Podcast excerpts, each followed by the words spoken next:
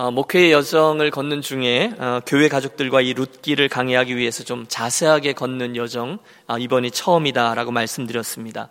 아마 매주 준비하고 있는데 그 준비하고 있는 제가 가장 많은 은혜를 받는 듯 싶습니다. 여러분 아세요? 오늘 하루 종일 시간이 빨리 안 가는 거예요.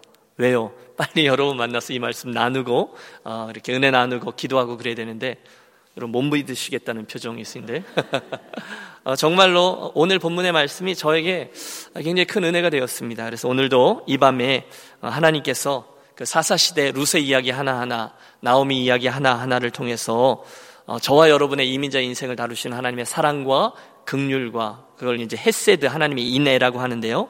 너무너무 아름답고 감동적인 스토리를 제안해 주셨던 이야기들을 여러분에게 나눠드릴 때 하나님 주신 은혜가 충만한 이 밤 되기를 축복합니다. 굉장히 감동적이에요. 다 제 이야기 같고요. 또 우리 교회 가족들 이야기 같습니다.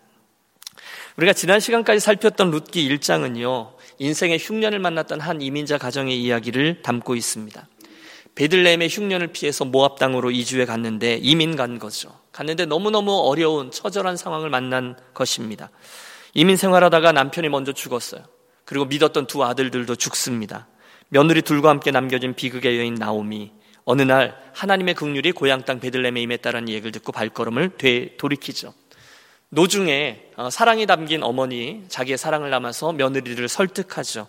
그래서 첫째 며느리 오르바는 친정 땅 어, 그 모압으로 돌아가지만 둘째 며느리인 루시 끝까지 어머니 하나님이 나의 하나님이 되고 어머님의 백성이 나의 백성이 될 것입니다. 결단하고 함께 베들레헴을 향합니다. 예, 기쁨이라는 의미의 뜻을 가진 그 이름 나오미는 고향 사람들에게 자기를 나오미라 부르지 말고 이제는 쓰다 또는 괴롭다라는 의미의 이름 마라라고 부르라 이렇게 이야기하며 절규하죠. 하지만 그 비극적인 룻기 1장의 이야기는 마지막 절 가느다란 봄바람의 그런 희망이죠. 희망 섞여진 어, 절과 함께 맞춰집니다. 그들이 보리 추수 시작할 때에 베들레헴에 이르렀더라. 이게 이제 1장이었어요. 그리고 이제 막이 바뀝니다. 오늘부터 우리가 대하려고 하는 룻기 2장은요. 그 베들레헴 땅에서 갑자기 일어나고 있는 급격한 변화. 좀 더 정확히 표현하면 하나님이 그 나오미의 가정, 그 엘리멜렉이라는 가문에 주신 특별한 은혜 이야기를 담아내고 있습니다. 자, 이 모든 이야기의 출발점인데요. 2장 1절은 이렇게 시작됩니다. 나오미의 남편 엘리멜렉의 친족으로 유력한 자가 있으니 그의 이름은 보아스더라. 여러분 잘 보세요. 나오미의 남편 엘리멜렉의 친척이 하나 있는데 그 이름은 보아스고 게다가 그는 유력한 자라는 겁니다. 좀 뜬금없지만 갑자기 이 장을 딱 열면서 보아스라는 사람이 딱 출연하면서 우리는 룻기서 1장에서 2장으로 넘어오는 사이에 초라한 모습으로 서 있던 룻과 나오미에 대해서 자그마한 기대감을 품어요. 보아스 때문에. 여러분 지금 저들의 형편을 한번 헤아려 보십시오. 긴 여행에 지쳐서 겨우겨우 베들레헴 마을 어귀에 다다란 그들. 본문은 자세히 묘사하지 않아요. 그저 사람들이 이 이가 나옴이냐라고 떠들었다는 이야기만 나옵니다. 상상력을 발휘해 보는 거죠. 어쩌면 그들은 막 도착하자마자 기억을 더듬어서 10년 전이잖아요. 그나마 자기와 가까웠던 옛 친척집을 찾아가서 하룻밤 신세를 졌을 겁니다. 그리고는요. 그 다음날 뭐 바로 사골세방을 얻었겠죠. 보증금 없는 사골세방. 보나마나 누구네 집에 딸림 허름한 방 한 칸이었을지도 모르고 또 어떤 제대로 갖추어지지 아니하는 오두막일지도 모르겠어요. 생각해 보세요. 그 집에 들어갔을 때 거기 뭐 가구가 하나 제대로 갖추어져 있었겠어요. 그 광에 연탄이 가득 차 있었겠어요. 쌀독에 뭐 넉넉한 식량이 재워져 있겠습니까? 여러분 아무것도 없었을 겁니다. 겨우 하늘을 가리는 지붕 아래 허름한 단칸방 또는 오두막이 그들의 거처였어요. 여러분 저를 따라오고 계시죠? 그 다음은 뭘까요? 해답이 없습니다. 남자들이라면 그 다음날 아침 일찍 일어나서 인력 시장 나갔을 겁니다. 하지만 사회적인 약자였던 여인들은 누군가가 가져다 준 넉넉하지 않은 양식으로 며칠 지내며 어떻게 살 것인가 고민을 했을 겁니다. 딱 우리들의 이야기인 것 같아요. 이민 처음 오셨을 때. 여러분 형편 없었잖아요. 우리들의 형편이. 특히 며느리 룻은요. 더 형편 없습니다. 생각해 보십시오. 그나마 나오미는요. 몇몇 사람들 아는 사람들이 있어요. 그들하고 눈이라도 마주쳤을 겁니다. 하지만 룻은 주변에 아는 이들이 단 한 명도 있습니까? 없습니까? 없습니다. 주변 사람들은 계속 호의적이지 않은 눈빛으로 수군수군 됐습니다. 모함 여자, 모함 여자. 그렇죠. 정말 나그네입니다. 가난합니다. 어디 하나 의지할 리가 없는 그런 신세입니다. 그게 당시 룻의 형편이었어요. 그러므로 2장 1절의 말씀 엘리멜렉의 친족으로 유력한 자가 있으니 그 이름은 보아스더라 라는 말씀은 우리에게 더욱 큰 기대로 다가오게 됩니다. 음, 보아스라는 사람이 나오네. 그, 그래서 누구나 룻기를 읽으면 그렇게 생각해요. 우리의 추측이 맞았죠? 여러분 여기 보아스를 유력한 자라고 얘기했는데요. 히브리어 원 단어는 유력한 자가 기보드 하일이에요. 기보드 하일, 유력한 자. 그런데 여러분 기보드 하일이라는 이름은요. 그 당시 사사시대 사람들은 누구나 알고 있던 단어예요. 그것은 존경받는 용사 혹은 영웅을 말합니다. 여러분 사사기 6장에 타작마당에서 기도원이 타작마당에서 몰래 숨어서 그거 하고 있을 때 하나님의 천사가 그에게 나타나서 한국어 성경으로 이렇게 얘기합니다. 첫 마디가 큰 용사여 여호와께서 너와 함께 하시도다. 큰 용사여 하나님이 그를 그렇게 부르시거든요. 그게 바로 이 기보드 하일이에요. 여러분 이해가 되세요? 같은 시대에 있는 그 보아스에게 지금 기보드 하일이라고 얘기한 거예요. 유력한 자. 누구를 지칭할 때? 보았습니다. 본문의 보아스는 그 사람들에게 있어서 기보드 하일이었어요. 그만큼 룻기서는요, 이 보아스를 출중한 사람, 영웅적인 사람, 영향력이 출중한 사람으로 보고 있었습니다. 그의 말은 맞아요. 왜냐하면 이어지는 말씀을 쭉 훑어 내려가보면 그 베들레헴에서 보아스는 여러 의미로 존경받던 사람입니다. 기보드 하일이에요. 유력한 자예요. 신앙적으로, 인품도, 재력도, 리더십도, 성품도, 사리 판단하는 것도, 사람을 대하는 것도 무엇 하다 빠지지 않는 아주 퍼펙트한 훌륭한 사람이었습니다. 그리고 이를 통해서 우리는 왜 룻기의 저자가 이 장을 딱 열면서 그 보아스를 시작하고 시작했는지를 이해할 수 있습니다. 그렇게 형편없던 형편에 있던 나오미와 룻에게 유력한 자 보아스 기보드 하일이 어떻게 은혜를 베풀었는지가 이 장을 어, 채우고 있습니다. 그리고 이것을 통해서 룻기는요 하나님의 헤세드 그 신실한 사랑이 어떻게 그 가치 없었던 이방 여인 룻에게 흘러갔는지를 보여주고 있어요. 결국 여러분 이 룻기서의 주인공은 헤세드의 하나님 그분이시거든요. 자, 본격적인 이야기가 시작됩니다. 2절 펼쳐 주십시오.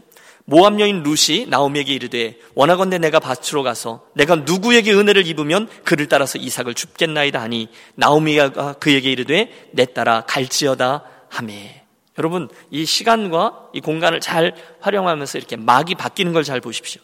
베들레헴에 와서도 여전히 한 끼 먹기가 버거운 두 여인이었습니다. 어느 날 룻이 나서는 거죠. 가만히 있을 수는 없어요. 시어머니가 여쭙죠. 어머니, 추수 때니까요. 제가 나가서 그 누군가의 밭에 들어가서 이삭을 주워 가지고 어머니에게 밥도 지어 드리고 저도 한 끼 식량을 해결하고 그렇게 해야 되겠습니다. 허락해 주세요. 시어머니도 수가 없죠. 그래, 잘 다녀오려는 마 어, 내 따라 가라. 해서 룻이 집 밖으로 나섭니다. 여러분, 막이 바뀌어요? 이제 밭입니다.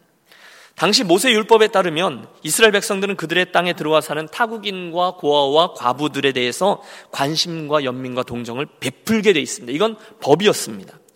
왜냐하면 그들도 전에 애굽 땅에서 나그네로 또는 종으로 살았던 것을 잊지 않도록 하기 위함이라는 거예요. 그걸 잊지 말라는 거예요. 그래서 하나님은요, 이 가나안 땅에 들어가기 직전에 이스라엘에게 이걸 아예 법으로 주셨습니다.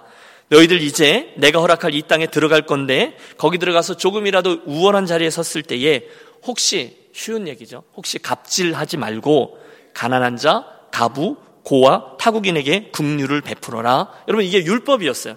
그러면서 그 방식으로 그 방법을 하나 준 게 뭐냐면 이겁니다. 곡식을 수확할 때, 추수할 때 그 모퉁이에 있는 곡식들은 좀 남겨두라는 거예요. 땅바닥에 있는 이삭들까지 싹 훑어가지 말라는 거예요. 왜? 그건 가난한 이들. 왜? 그건 이런 타국인들, 고아와 가부들이 가서 구걸, 구걸하지 않고 자존심 상하게 구걸하지 않고 그것들을 챙겨갈 수 있도록 하라는 게 율법이라는 거예요. 여러분 너무너무 멋있지 않습니까? 이게 레위기예요. 그런데 루시 그걸 안 거죠. 그래서 가장 밑바닥, 가장 낮은 자리에서 차근차근 이민자의 고단한 생을 개척해 나가려고 팔을 걷어붙입니다. 여러분, 이 루시요, 대단한 용기를 가진 사람입니다. 그걸 해보겠다는 거예요. 하지만 그 태도는 굉장히 겸손합니다. 시어머니에게 허락을 구하는데 그 밭의 주인이나 그곳에 일하는 사람 누구에게가 얘기해서 은혜를 입으면 수동태입니다. 은혜를 입으면 자기가 그것을 베풀기를 소망하고 그러면 내가 그렇게 하겠습니다. 원하건대 내가 밭으로 가서 내가 누구에게 은혜를 입으면 그를 따라서 이삭을 줍겠나이다.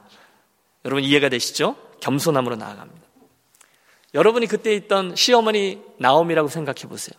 여러분의 마음이 어떠셨을까요? 어, 기특하다. 많이 구해와라. 이러셨겠습니까? 시어머니 계시죠? 어. 아닐 겁니다. 시어머니가 지금 마음이 찢으셨을 겁니다. 미안하잖아요. 자기를 쫓아서 거기까지 쫓아온 딸 같은 며느리 루시잖아요. 그런데 지금 자기가 룻을 위해서 무엇 하나 도움이 된다든가, 그녀를 위해서 무엇인가 보장을 해준다든가 하나도 없어요. 오히려 자기의 존재가 그녀에게 부담만 지우는 것 같아요. 마지못해 허락하죠. 내 딸아, 갈지어다. 분명합니다. 예, 어머니 다녀올게요. 삐그덕 하고 문을 닫고 나간 며느리의 뒷모습을 보고 아마 시어머니는 그 자리에 털썩 주저앉았을지 모릅니다. 그리고 너무너무 마음이 아파서 엉엉 목 놓아 울었을지도 몰라요. 하지만 제 생각에는 울고 끝나지 않았을 겁니다. 그녀는 곧 전능하신 하나님에게 기도했을 겁니다. 다른 수가 없잖아요. 하나님 보셨죠? 저 어린 것이 그래도 살아보겠다고 시어머니 나를 저렇게 먹여보겠다고 애씁니다. 하나님 제발 긍휼을 베풀어 주세요. 하나님의 인애를 베풀어 주세요. 이게 헤세드입니다. 여러분 그리고 나서 이 장을 제가 읽어 내려가는데요. 이게요 전에는 그냥 쑥 읽어 내려갔어요. 그냥 스토리잖아요. 옛날 이야기잖아요. 그런데 이번에는 한 절 한 절을 그냥 넘어갈 수가 없더라고요. 왜냐하면 그 한 절 한 절마다 그 디테일한 상황의 변화와 그 속에 담긴 기막힌 하나님의 손길들이 담겨 있음을 제가 보았기 때문이에요. 그래서 원래 오늘 본문이요. 십 몇 절까지 제가 잡았다가 오늘 7절에서 쓰고 만 거죠. 여러분 3절을 보세요. 그래서 이제 루시 가는 거예요. 베는 자를 따라 밭에서 이삭을 줍는데 우연히 뭐라고요? 우연히 엘리멜렉의 친족 보아스에게 속한 밭에 이르렀더라. 이삭을 주우러 갔는데 우연히 엘리멜렉의 친족 그 밭에 이르렀다는 거예요. 여러분 여기 제가 굉장히 좋아하는 말씀이 나와요. 그게 뭐죠? 우연입니다. 한번 생각해 보시고 대답해 보세요. 루시요 부지런히 그 추수하고 있는 밭들을 향해서 나아갑니다. 그리고 가서 딱 가서 덜컥 하고 어, 이 밭이 굉장히 마음에 든다. 여기 이삭이 많이 떨어질 것 같아. 여기서 주워야지. 그렇게 쓱 들어가서 일하고 있는 사람들한테 다짜고짜 그 뒤에 가서 아무 말 없이 그 사람들 뒤를 따라서 이삭을 줍고 뭐 이렇게 시작했을까요? 그리고 그 거기서 일하고 있는 일꾼들이 그 자기의 뒤에 갑자기 나타난 이 모함 여인을 못 본 척하고 암묵적으로 동의해서 그래 이렇게 주서라 이렇게 쉽게 허락해 주었을까요? 맞죠? 여러분 인생이요 그렇게 만만한 게 아니에요. 네? 그렇죠? 잘 생각해 보세요. 지금 그 베들레헴이라는 히브리 사람들 공동체죠. 그 동네에 그녀의 출현을 모르는 이는 없었을 겁니다. 작은 마을이에요. 게다가 그녀의 생김새, 그녀의 걸음걸이, 그녀의 말투, 그녀의 분위기에 다 써 있어요. 뭐라고 써 있죠? 모압 여자 이렇게 써 있습니다. 또는 모압에서 온 나오미의 며느리 이렇게 써져 있어요. 그렇죠? 누가 봐도 이방 여인인 그녀가 아무 밭에나 쑥 들어가서 아무 말도 없이 그걸 막 줍기 시작합니까? 여러분 그 일꾼들 뒤를 따라다니면서요? 여러분 이건 말이 안 되는 거예요. 밭주인은요. 또 그 뭐 글쎄요. 그 일터의 책임자는요. 어림없는 소리입니다. 이게 외국 사람이거든요. 타국인이에요. 거기다 여인이에요. 이건요, 뻔한 겁니다. 그녀는 거기 가서 부지런히 눈을 맞추면서 이 밭, 저 밭을 헤맸을 겁니다. 해도 되냐고. 그 장면을 상상해 보세요. 쭈뼛쭈뼛 눈치를 보면서 왔다 갔다 했을 거예요. 누구라도 눈빛이라도 마주쳐서 들어와도 된다는 암묵적인 동의를 얻기 위해서 그녀가 하루 종일 수고했을 거예요. 그러나 그 누구 하나 쉽게 시선을 맞춰주지 않아요. 한참을 다리 품을 팔아요. 그러다 정말로 우연히 어딘가에 멈춰 섰습니다. 어떤 줄을 따라가서 이삭을 줄 기회를 찾고 있는 거예요. 어쩌면 그렇게 텃세를 부리던 동네 사람들 밭에 제일 마지막 밭이었을지도 몰라요. 성경은 자세히 기록하지 않아요. 하지만 그렇게 왔다 갔다 하다가 성경 이 말씀을 보세요. 우연히 가서 서게 된 곳이 있는데 누구네 밭이에요? 보아스의 밭입니다. 본문을 다시 보세요. 우연히 엘리멜렉의 친족 보아스에 속한 밭에 이르렀더라. 할렐루야. 여러분 대답해 보십시오. 그럼 이게 진짜로 우연히일까요? 네. 여기는요, 하나님의 섭리와 인도하심이 있는 거예요. 이것은 우연히를 가장한 필연입니다. 이건 너무너무 자명해요. 왜냐하면 이어지는 4절은 이렇게 됐어요. 우연히 거기에 대한 룻 이야기가 맞춰지자마자 4절은 이렇게 돼 있어요. 마침 보아스가 베들레헴부터 와서 베는 자들에게 이르되 마침이 나오는 거예요. 여러분 룻이 우연히 가서 서게 된 밭이 보아스의 밭이래요. 그런데 4절은 뭐라 그래요? 마침 보아스가 왔다는 거예요. 여러분 이건 너무너무 뻔한 스토리인 거죠. 여러분 이게 말이 됩니까? 이게 우연이에요? 아니에요. 이게 뭐 마침이에요? 아니에요. 이건요. 하나님이 시간을 딱 맞춰서 거기에 두 사람을 만나게 한 소개팅입니다. 동의하시죠? 소개팅을 해보셨어야 알지. 네? 그죠? 제가 전에 이 목양 칼럼에 이 스토리를 썼던 적이 있습니다. 여기 하나님의 은혜는요, 이 우연히와 마침을 통해서 흘러 들어왔다는 거예요. 우리는 우연히라고 말합니다. 하지만 하나님은 마침이라고 말합니다. 그리고 지금 이 룻기에서 사람의 이 사람들 얘기죠. 우연히와 하나님의 이 마침이 멋들어지게 조우한 거죠. 그리고 그 조우의 자리에서 은혜의 스토리, 헤세드의 하나님 이야기가 시작되는 거예요. 여러분, 너무너무 멋있는 거예요. 여러분, 저만 감동받나요? 고맙습니다. 이런 이야기는 성경에 되게 많습니다. 요나가 다시스로 도망하다가요. 뺀질뺀질대고 이리 빼고 저리 빼다가 한순간 딱 걸렸죠. 그리고 빼도 박지 못하고 물속으로 내 던져집니다. 그런데 거기에도 이 우연히와 마침이 등장하고 있습니다. 우연히 그 지점에 그 바닷속에 저가 던져졌어요. 나는 끝이다 하는 순간 마침 하나님이 예비하신 물고기가 그 옆을 지나가다 그 요나를 삼킵니다. 그래서 저는요, 이 물고기를 하나님의 구조선이라 부릅니다. 하나님의 여기 나오는 사람의 우연이 그러나 하나님의 마침이 조우하고 있다는 거예요. 지난주에 우리가 Bible Time 갖고 QT할 때 그런 이야기가 나오잖아요. 한 적군이 우연히 활 소위를 당겼는데 별 생각 없이 그쪽을 향해 쐈는데 그게 무리 가운데 변장하고 숨어 있던 왕을 정확히 맞춰서 그곳에서 그 왕이 숨지게 됩니다. 여기서도 우연히와 마침을 통해서 하나님의 역사가 진행됩니다. 사도행전에도 이 우연히와 마침 너무너무 많이 나와요. 사도 바울이요 소아시아를 전도 여행을 하면서 북쪽으로 가는데 성령이 막습니다. 남쪽으로 가는데 막아요. 이상하다 해서 계속 계속 가다가 소아시아의 제일 끝쪽 바닷가에 가서 서게 되죠. 그날 밤에 어, 하나님께서 환상 중에 마게도냐 사람을 통해서 그를 부릅니다. 그래서 그가 그것을 넘어가게 되죠. 빌립보 성입니다. 그런데 어디서부터 시작해야 될지 모르잖아요. 그래서 그날 밤에요, 이 바울이 강가에 나갔습니다. 혹시나 기도하는 사람들을 만날까 해서. 그리고 그곳에 나갔더니 거기서 두아디라 성 출신 아, 루디아, 자주장사 루디아를 딱 만나게 되죠. 여러분 이게 우리가 볼 때는 우연입니다. 그러나 하나님 보실 때는 마침이라는 거예요. 여러분 이해가 되십니까? 그게 빌립보 교회. 거기서부터 시작된 게 빌립보 교회. 여러분 드릴 말씀은 이겁니다. 이 모든 게 정말로 우연히일까요? 아닙니다. 하나님이 주시는 마침입니다. 그리고 이 우연히와 마침이 만나 하나님의 섭리가 진행되어져 가는 거죠. 따라해 주세요. 우연히와 마침은 하나님의 섭리입니다. 믿습니까? 여러분 우리가 룻기에서 계속해서 이 하나님의 손길을 보셔야 돼요. 물론 룻기는 하나님 이야기 한 번도 하지 않아요. 그러나 하나님의 손길은 계속해서 진행돼요. 은근히 우연이라고 얘기하지만 하나님의 필연을 강조하는 게 이 룻기예요. 우리 이야기를 해보시죠. 여러분은 어떠세요? 여러분, 우리 하나님의 손이 저와 여러분의 인생에 단 한 번이라도 우연히 움직이셨을 적이 있으셨을까요? 없습니다. 여러분 뭘 기도했어요? 제가 뭘 기도했어요? 그런데 헬세대 하나님이 절대로 이렇게 맘먹지 않으셨는데 우연히 그 기도가 이루어졌다. 여러분 이게 말이 됩니까? 아닙니다. 물론 사람은 미련해서 우연이라고 말할 수 있어요. 나는 우연이라고 우길 수 있어요. 하지만 믿음의 사람은 특별히 기도의 사람은 그걸 우연이라고 말하지 못합니다. 단 한마디도 우연이라고 말할 수 없어요. 대신에 하나님의 사람은 그것을 하나님의 마침 섭리라고 고백합니다. 그래서 룻기서의 주제는요, 햇세대 하나님이에요. 하나님의 사랑, 하나님의 인애, 하나님의 섭리입니다. 여러분, 이 김 목사의 삶도 여기 나오는 이 우연히와 마침 없이는 한 번도 해석되거나 설명될 수 없습니다. 절대로 지금까지의 삶을 하나님이 주시는 이 우연히와 마침의 스토리 없이는 설명할 수 없어요. 다 하나님의 은혜예요. 수없이 많은 하나님의 은혜로 구성된 우연히와 마침이 오늘 저로 하여금 이곳에 있게 한 거죠. 여러분은 어떠십니까? 함께 기억하겠습니다. 우리의 우연히는 반드시 하나님의 마침과 만나게 될 줄로 믿습니다. 그게 그리스도인의 삶이고 이민자의 삶이고 유년교의 역사예요. 혹시 오늘 오늘 얘기죠. 여러분 이민자의 삶을 걸어오시면서 유학생의 삶을 걸어오시면서 뭐가 많이 힘드신 분 아니겠어요? 왜 없겠어요? 그렇죠? 너무너무 곤고하세요?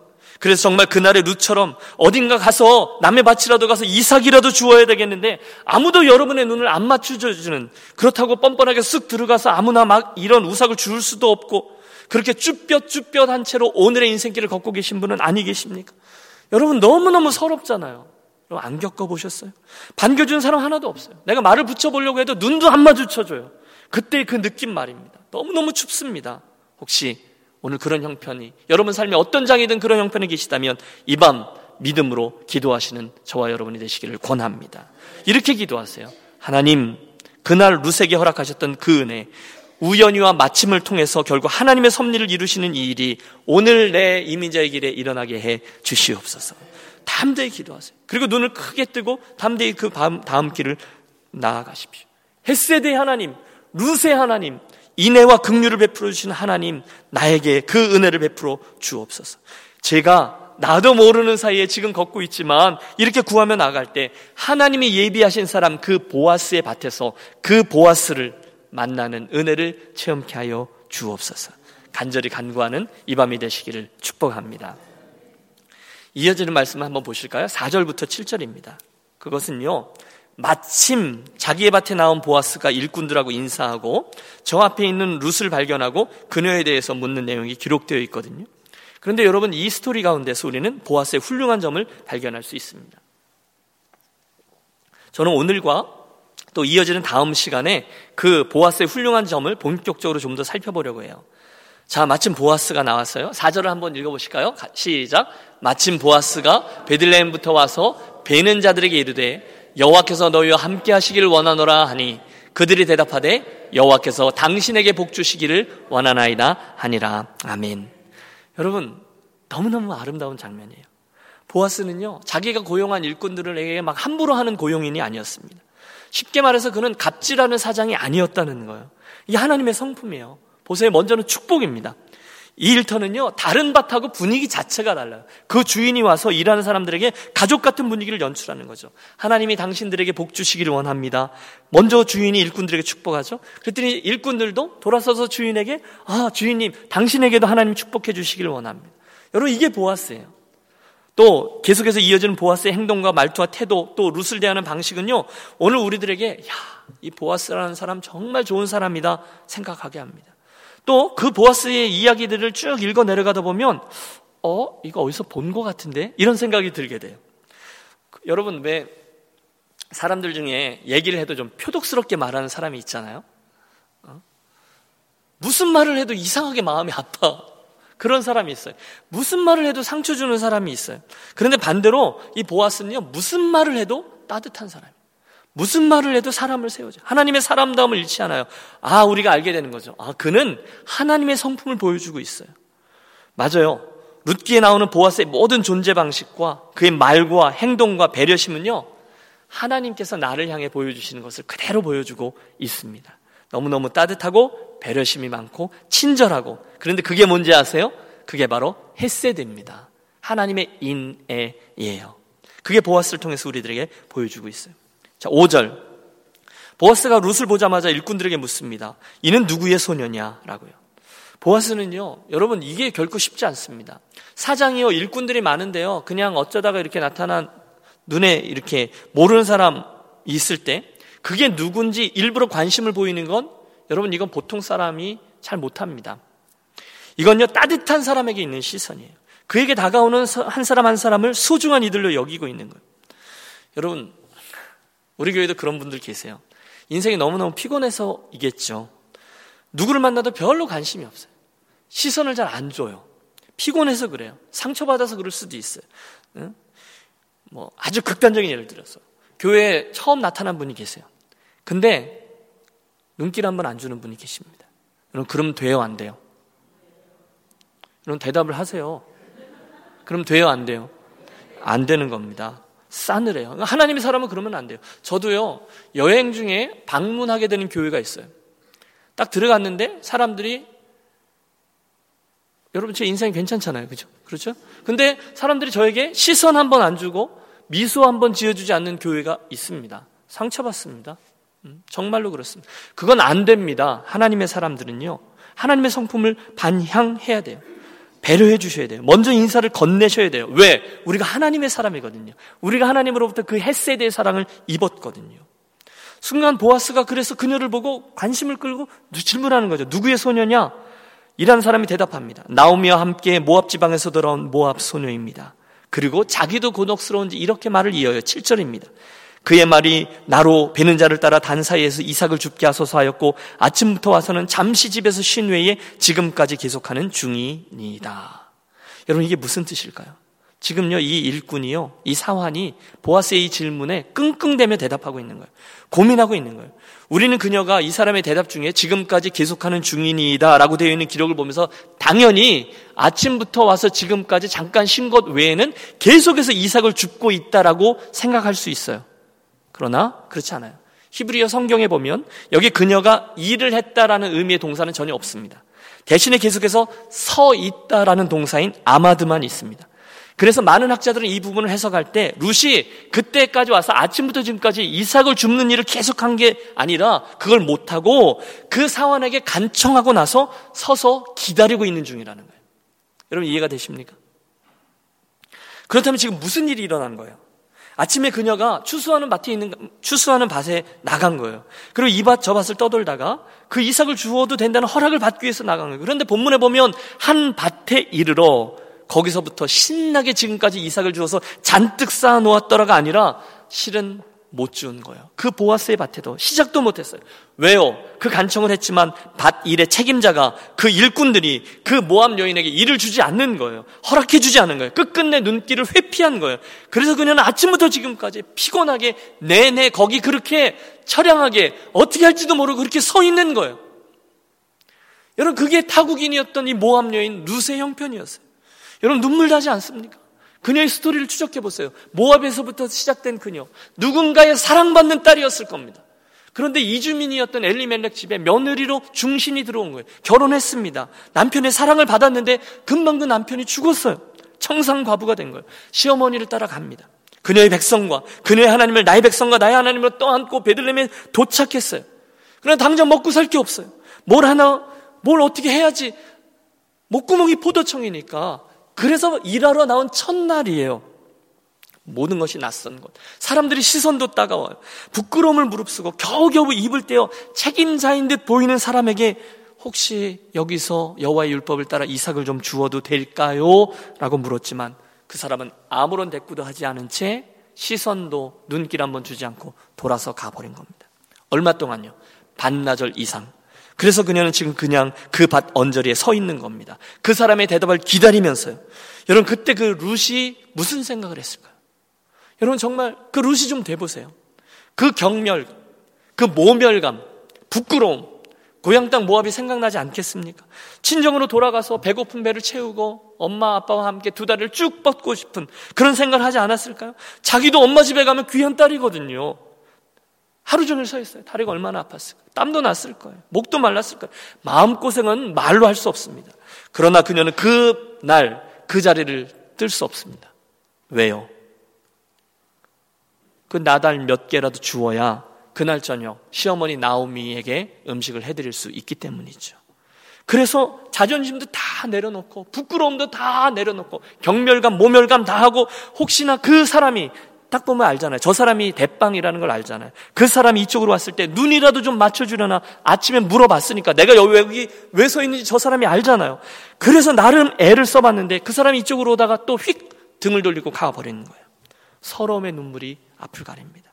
그러나 그렇게 힘든 감정을 끝까지 추스리면서 왜? 시어머니를 공양해야 되니까 끝까지 인내하며 기다립니다. 아마 기도했을 겁니다. 이스라엘의 하나님. 내가 선택한 이스라엘 하나님. 제가 여기까지 왔어요. 제가 이 땅에 살아남아야 합니다. 비록 마음은 힘들지만 제게 은혜를 베풀어 주옵소서. 바로 그 순간에 누가 나타났어요? 보았습니다. 마침 보아스가 나타나 그녀를 본 겁니다. 누구죠? 네, 모함 여자입니다. 아, 제가 그 나오미의 며느리구나. 바로 알아봅니다. 그리고 하나님의 햇세들을 그녀에게 쫙 펼칩니다. 그리고 다음 주에 우리가 살필 건데요. 감동적인 8절로 보아스가 루세게 이렇게 얘기합니다. 이르되 내 딸아 들으라. 이삭을 주우러 다른 밭으로 가지 말며 여기를 떠나지 말고 나의 소녀들과 함께 있으라. 할렐루야. 여러분 보아스는요. 한눈에 상황을 쫙 파악합니다. 그녀가 어떤 형편에 여기 나와 있는지 바로 알아요. 왜? 그는 엘리멜렉의 친족이었거든요. 기업, 기업 물을 자의 이순이었거든요. 그녀에게 어떤 일이 일어나야 엘리멜렉의 가문이 다시금 회복되는지를 알고 있거든요. 그런데 그 룻이 자기만 모퉁이 저쪽에서 쭈뼛쭈뼛 서서 은혜만 바라보고 있는 모습에 마음이 찢어진 거예요. 그래서 그녀에게 은혜를 베푸는 거예요. 충분히 베푸는 거예요. 확 베푸는 거예요. 내 딸아 들으라 걱정하지 마라. 내가 내게 햇새들을 베풀 거야. 이제 이렇게 하려무나. 여러분 그 순간에 이 상처받았던 룻의 마음이 보아스의 은혜와 긍휼로 인해서 완전히 치유되어지고 우리는 새로운 이야기 속으로 이야기가 이끌려감을 보게 됩니다. 제가요, 캐나다에서도 학교를 다녔고 미국에 와서도 학교를 다녔잖아요. 굉장히 백인 중심적인 학교였어요. 캐나다 학교는요 남침내계 학교였는데요 굉장히 보수적입니다. 유색 인종이 거의 없이 95% 이상이 다 하얀 백인들이었어요. 쉽지 않았습니다. 물론 교수님들은 굉장히 좋았어요. 좋은 친구들 동료들 많이 만났습니다. 그런데 개 중에 인간이 들된 애들이 많은 거예요. 여러분 왜 그런 애들 있잖아요. 또 그 개들만 그런 게 아니라 개들의 와이프도 그래. 이상하게 개들은 끼리끼리 비슷. 특별히 뭘 저에게 해꾸지를 하지 않아요. 그래도 저는 느낄 수 있어요. 그 친구들이 나를 깔아봐요. 그 느낌 있잖아요. 나를 무시하는 느낌 있잖아요. 내가 무슨 말을 시켜도 못 들은 척해요. 못 알아들은 척해요. 일부러 눈도 안 마주쳐요. 내가 말 시킬까봐. 그리고 나를 투명인간 취급하면서 이렇게 신학생인데 호호 물론 여러분 제가 자존감이 워낙 높아서 상처를 안 받으려고 하고 웃기도 잘 웃고 걔들이 그러든 말든 나는 행복하게 어? 깔깔대고 그러긴 해도 상처는 제 안에 자리했습니다. 나중에 다 상처가 돼요. 나이도 어린 것들이 말이야. 뭐 이러면서 깔보는 거예요. 지들은 백인이고 나는 아시아인이고 말도 내가 더듬는다는 거죠. 내 영어가 뭐 자기들 성에 안 찬다는 거죠. 자기네 나라라고 자기는 얘기하는 거예요. 저는 그렇게 절대로 생각해요. 안 해요. 아, 이거 녹음되는데. 그게 걔들 나라라고 생각 안 해요. 그들이 와갖고 뺏은 거지. 라고 생각해요. 그래서 저는요, 이 본문에 나오는 이 모함 여인 루세의 모든 이야기와 마음 상태가 다 제 이야기 같아요. 쭈뼛쭈뼛 하는 거 있잖아요. 저기요, 이렇게 자신감 없게 묻는 거 있잖아요. 말도 잘 못하고요. 걔들이 쳐다보는 거 하나에 가슴에 상처받고 자존감 쌓이고 눌리고 그랬던 일들은요, 다 제 이야기예요. 그날 루시 그랬을 거예요. 그 보아스의 밭 언저리에서 눈도 마주쳐주지 않는 매니저에게 자존심 다 굽히고 혹시 이 밭에서 저 이삭을 좀 몇 개 주워가도 되나요? 겨우 말을 뱉었는데 대답도 안 하는 거죠. 그녀를 거기에다 세우든 거예요. 눈도 안 마주치고. 룻은 이제나 저제나 돌아도 가지 못하고 이러지도 못하는 상황에 서 있는데 주인이 물어요. 저 처자는 누구냐? 모함 여인입니다. 아, 그래? 그리고 가서 여러분 그 종이요. 오늘 본문에 그렇게 나와요. 마음도 좀 찔렸던 것 같아요. 미안하기도 해요. 그래서 보아스에게 한마디 더 붙이는 거예요. 주인님, 저기 저 처자가 아침부터 지금까지 저렇게 꼼짝 않고 저러고 있네요. 참 난감해요. 참. 그런데 여러분, 거기가 누구 밭이에요? 보스 밭이잖아요. 하나님의 소개팅 장소였던 보아스의 밭이었어요. 그래서 그녀에 가서 인애와 사랑, 햇새들을 베풉니다. 넉넉히, 풍성히, 최선을 다해서 베풉니다. 그게 우리가 다음 시간에 살필 이야기죠. 여러분 제가 그럼에도 불구하고 꿋꿋이 버텨서 그 학교를 졸업하고 그 다음으로 이어져 움직일 수 있었던 이유가 제 성격이 좋아서였을까요? 아닙니다. 그게 유일한 이유가 아닙니다. 그런 저에게 이 하나님의 햇세들을 베풀어줬던 몇몇 친구들 때문에 그렇습니다. 너희 나라 말도 아니라 우리나라 말로 이 공부를 하다니 너 미친 거 아니야? 대단한데? 뭐 이렇게 격려해주는 친구도 있고요. 기숙사로 이사를 들어가는데 옆집에서 빵을 구워다 주는 친구도 있고요. 언제나 2년 내내 따뜻한 미소로 저를 대해주었며 선대해 주었던 친구도 있고요. 그들이 그날 저에게 있어서 보아스였던 거예요. 상처는 있어요. 그러나 그 보아스들이 하나님의 인애를 느끼게 해 주었고 그 사랑과 격려가 학교를 마칠 수 있게 해준 원동력이 된 것입니다. 적용이고 마침이죠. 혹시 오늘 여러분 그 루세 자리에서 오늘의 말씀을 여러분 삶에 적용해 보세요. 혹시 오늘 그날 그 보아스의 밭 곁에 서서 서 있던 루처럼 너무너무 힘든 상황 가운데 오늘 이 이민자의 길을 걷고 계신 분 있으십니까? 그럼 우리 기도하겠습니다. 하나님께 말씀드리세요. 하나님, 저 힘들어요. 하나님, 저 충분히 외로워요. 하나님, 자존심 저 되게 많이 상했어요. 그러나 제가 조금만 더 인내하면 여기 서 있을 테니 하나님, 보아스를 보내주세요. 할렐루야. 여러분 인생의 보아스가 필요합니다. 하나님의 햇새들을 베풀어 주세요. 그렇게 기도하겠습니다. 그리고 나서 마지막으로는 우리가 이 보아스의 자리에서 이 말씀을 붙들어 보시죠. 여러분, 오늘 여러분 주변에, 여러분의 가족들 가운데, 또는 우리 교회 식구들 가운데 나의 사랑과 관심, 격려가 필요한 분은 없으실까요? 제가요, 주간에 뭐 이러저러한 낙심 때문에 이제 교회를 한참 방학하고 있는 한 가정과 연락이 닿았어요. 네, 격려해 줬죠. 제가 할 수 있는 게 사랑해 주는 거고 격려해 주는 거잖아요. 이런저런 말들 하는데 잘 들어주는 거잖아요. 따뜻한 위로를 전했어요. 그랬더니 제일 마지막에 이렇게 썼어요. 목사님, 새해부터는 교회 잘 댕길게요. 이렇게. 아, 참 스스로 고백하며 마음을 풀어주고 모르죠 뭐 전과자니까 하지만 저는 포기하지 않아요. 아, 사랑해야 되고 격려해야 되고 여러분 우리가 완벽할 수는 없어요. 그러나 사랑하고 격려하는 일은 하는 거죠. 하나님의 사람이니까 보아스처럼 하나님의 성품을 반향해야 하니까 여러분 오늘 여러분 삶에 여러분이 보아스가 되어서 하나님의 인애를 베풀어 주어야 될 사람은 누구입니까? 하나님 오늘 우리들이 그걸 기대하실 겁니다. 그래서 이 밤 우리 함께 좀 기도하며 나아가고 싶습니다. 여러분 어, 우리가 몇 가지 같이 기도하려고 해요. 음, 여러분 진심으로 좀 같이 기도하겠습니다. 아, 우리가 이 LA 땅에 오늘 살고 있지만 우리 그 사사시대 베들레헴 땅에 가서 네 가지 같이 기도하겠습니다. 첫째, 오늘 우리가 나누었던 이 우연히와 마침을 통해서 하나님의 섭리가 제 삶에 이루어지기를 우리 함께 기도하겠습니다. 우리가 그 룻이 되겠습니다. 여러분 오늘 우리가 이 말씀 붙잡고 기도하기를 원하는데요. 여러분 오늘 삶에서요. 이민자의 삶을 살아가는데 유학생의 길을 살아가는데 헤세드의 하나님 제 삶 속에 들어와 주셔서 이 어렵고 쉽, 힘들고 외롭고 쓸쓸한 여정에 하나님 섭리해 주십시오. 저에게 우연이지만 하나님의 마침이 만나서 하나님이 행해 주신 놀라운 스토리들이 오늘 제 삶에 일어나게 해 주십시오. 하나님 제 삶을 더 붙들어 주십시오. 하나님 제 가정에 더 많은 하나님의 은혜와 사랑을 주세요. 제가 더 많은 하나님의 헬세드가 이런 부분에 필요합니다.